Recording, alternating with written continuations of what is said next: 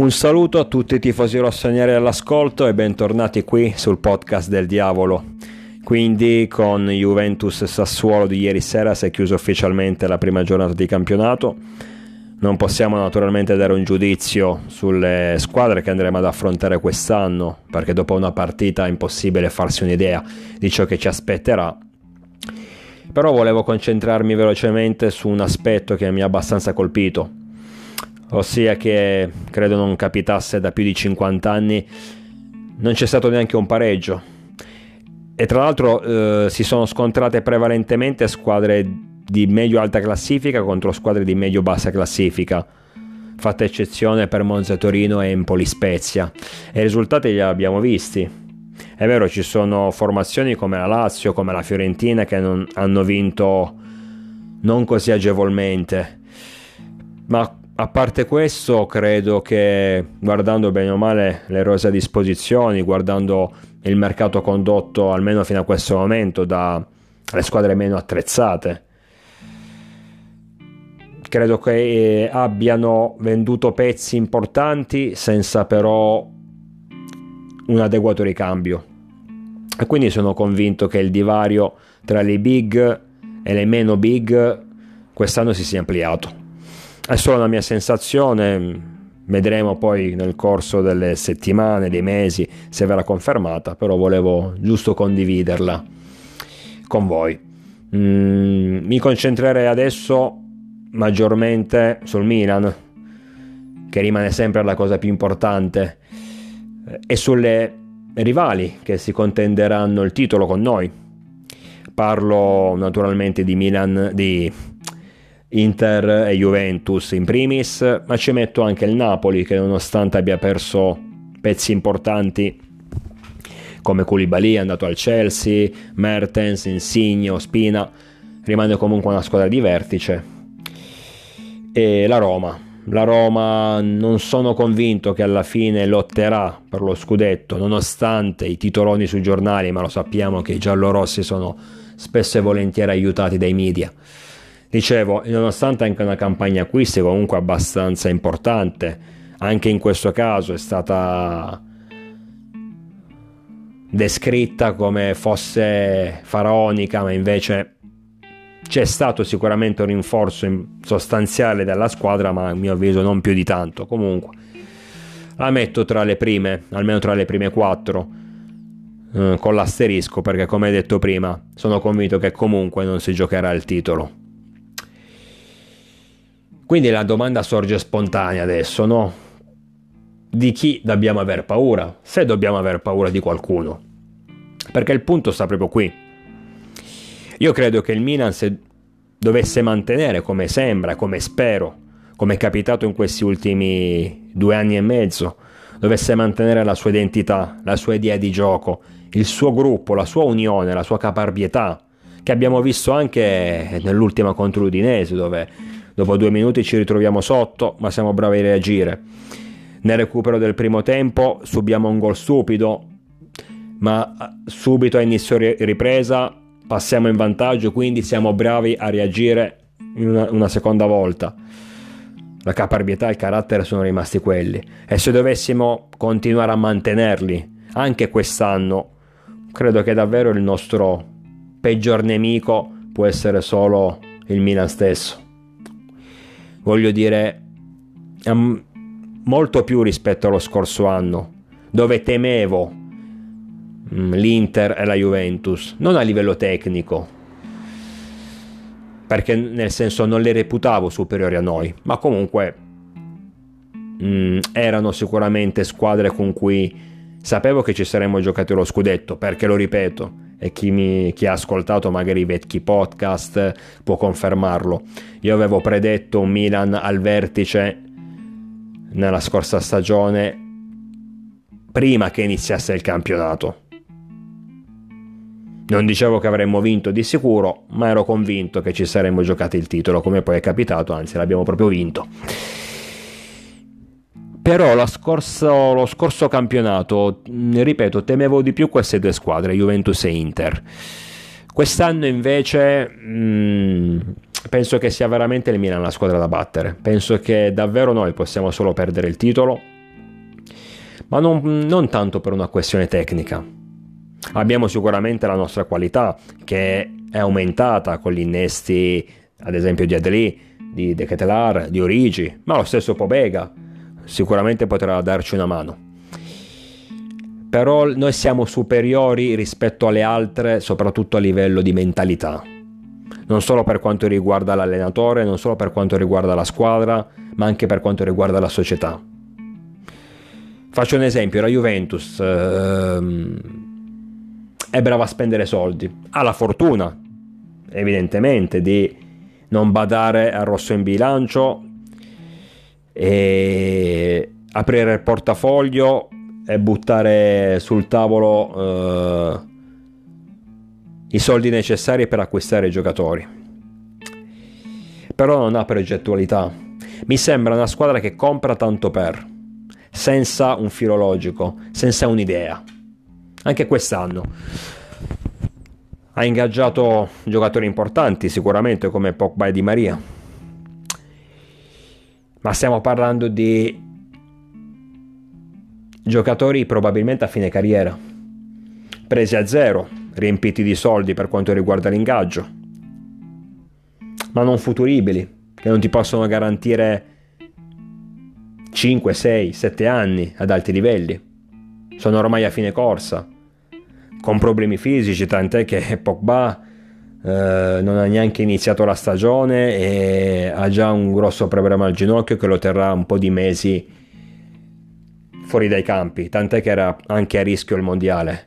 E Di Maria, nonostante sia un giocatore di altissimo livello, ha 34 anni, ultimi, nelle ultime stagioni anche in Francia ha avuto parecchi problemi a livello fisico, confermati ieri, tant'è che dopo la partita col Sassuolo, nonostante il gol e l'assist, abbandonato il campo eh, per eh, un guaio muscolare che probabilmente la notizia di oggi lo terrà fuori dai campi almeno per un mese. hanno preso Kostic, vogliono prendere Depay, lo, scorsa, lo scorso gennaio vi ricordate hanno messo 70 milioni per Vlaovic, ma lì voglio dire, Vlaovic è un signore giocatore, non ci vuole molto per capirlo, eh, non è stata una scoperta dalla Juventus, hanno avuto solo la possibilità di poter spendere tanto e l'hanno fatto. Non sono come ad esempio il Milan che i giocatori, i giovani li va a cercare, ci punta, ci prova, li fa crescere e non, mm, l'ultimo esempio è De Ketlar, quello più eclatante, ma ci sono tanti altri esempi, da Leao a Tonalito, Hernandez e via dicendo. No, loro comprano parametri zero, con ingaggi altissimi, comprano giocatori costosi, non vanno a scoprire, non vanno a cercare il talento, non sono in grado di, di scoprire e, e, e, trovare i talenti. Hanno poi un allenatore che non sa dare un gioco, non sa dare un'identità alla squadra, tra l'altro chi ha visto la partita ieri sera ha detto che comunque sia, nonostante la vittoria per 3-0, non hanno giocato bene, come spesso accade nella Juventus, che viene da anni ormai viene tenuta a galla dai singoli. Allegri, per carità, un ottimo allenatore, ma che sa gestire magari i grandi nomi. Ma nel momento in cui questi grandi nomi non sono poi così grandi e si ritrova una squadra, non dico mediocre, ma una, una buona squadra non la più, e quindi devi, dare, devi metterci del tuo allora lì Allegri diventa un allenatore come tanti. L'Inter non mi spaventa quest'anno.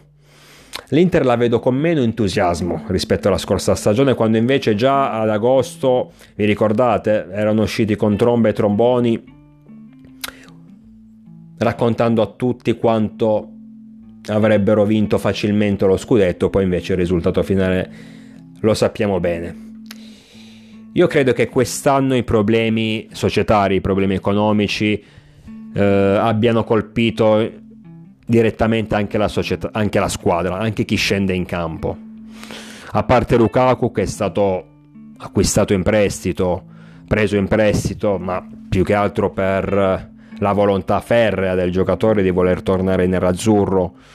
Dicevo, la campagna acquisti in sé non è che sia stata poi così esaltante dovevano prendere Bremer e Dybala da due mesi che li dovevano prendere, dovevano fare il super squadrone e poi uno è andato alla Roma e un altro alla Juventus. Questo perché? Perché non hanno soldi da spendere.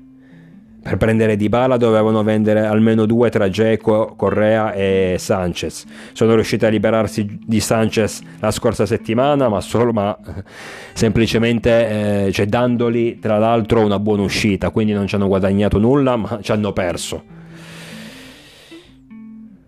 Per eh, acquistare Bremer avrebbero dovuto prendere eh, avrebbero dovuto vendere Skriniar al Paris Saint Germain, ma il Paris Saint Germain di quest'anno non è più quello che spende, spande come se non ci fosse un domani, ma cerca di costruire una squadra in maniera più oculata.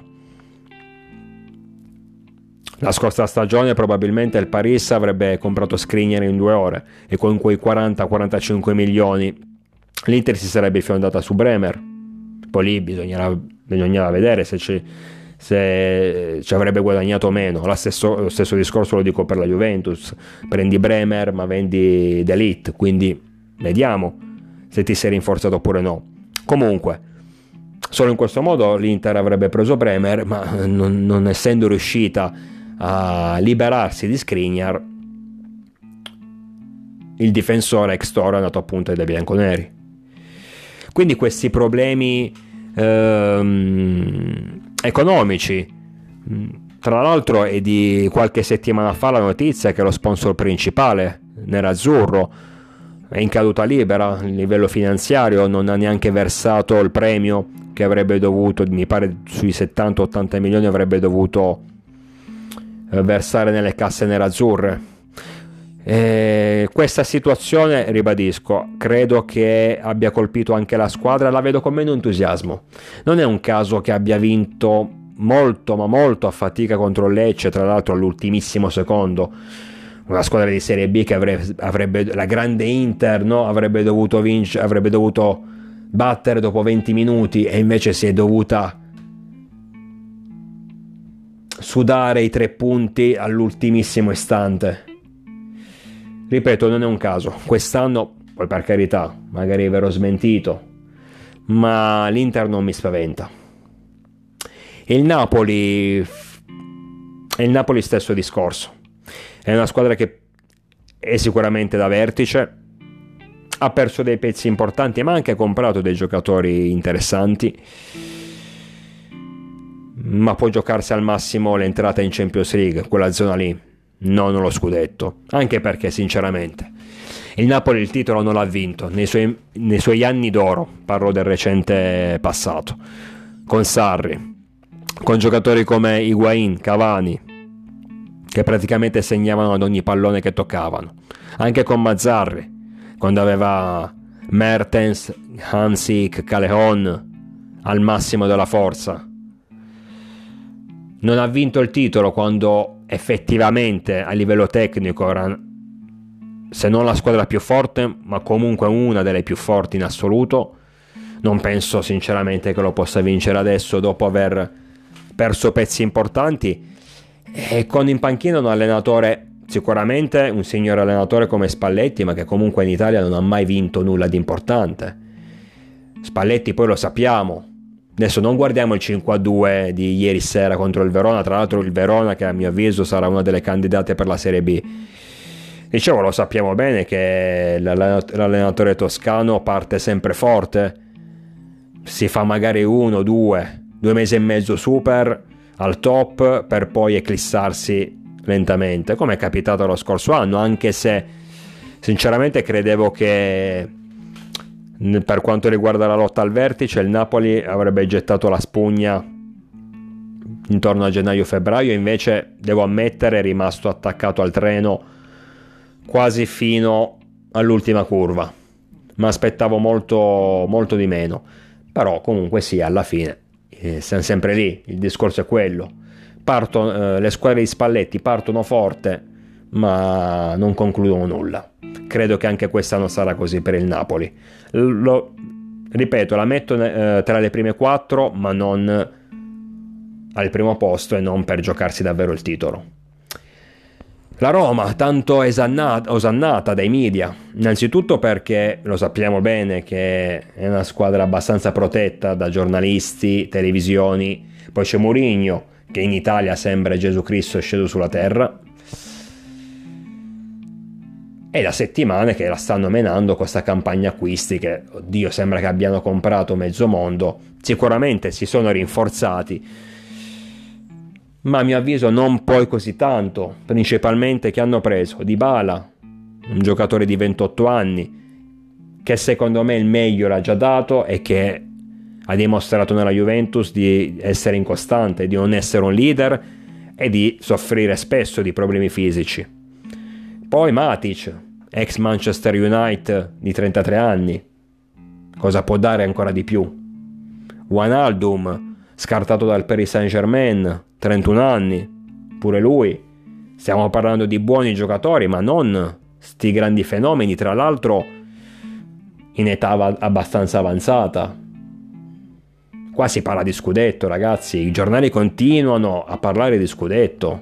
Mi sembra un po' esagerato il discorso uh, che faccio per la Roma è lo stesso che faccio per il Napoli, anzi il Napoli secondo me è superiore ai giallorossi, ma comunque la squadra di Mourinho potrà per carità fare il suo campionato, ambire per i primi quattro posti, ma non per il titolo.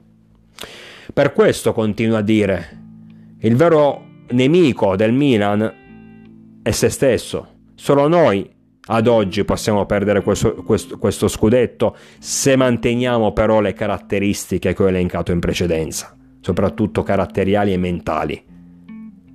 Se manteniamo lo spirito con cui scendiamo in campo da due anni e mezzo a questa parte, se manteniamo la mentalità e gli schemi, le idee che mettiamo sul campo, perché poi sì, quelle, sono quelle le cose più importanti perché sono le idee che ti portano al bel gioco, sono eh, le idee che ti portano ad ottenere i risultati, a ottenere i tre punti, a ottenere le vittorie.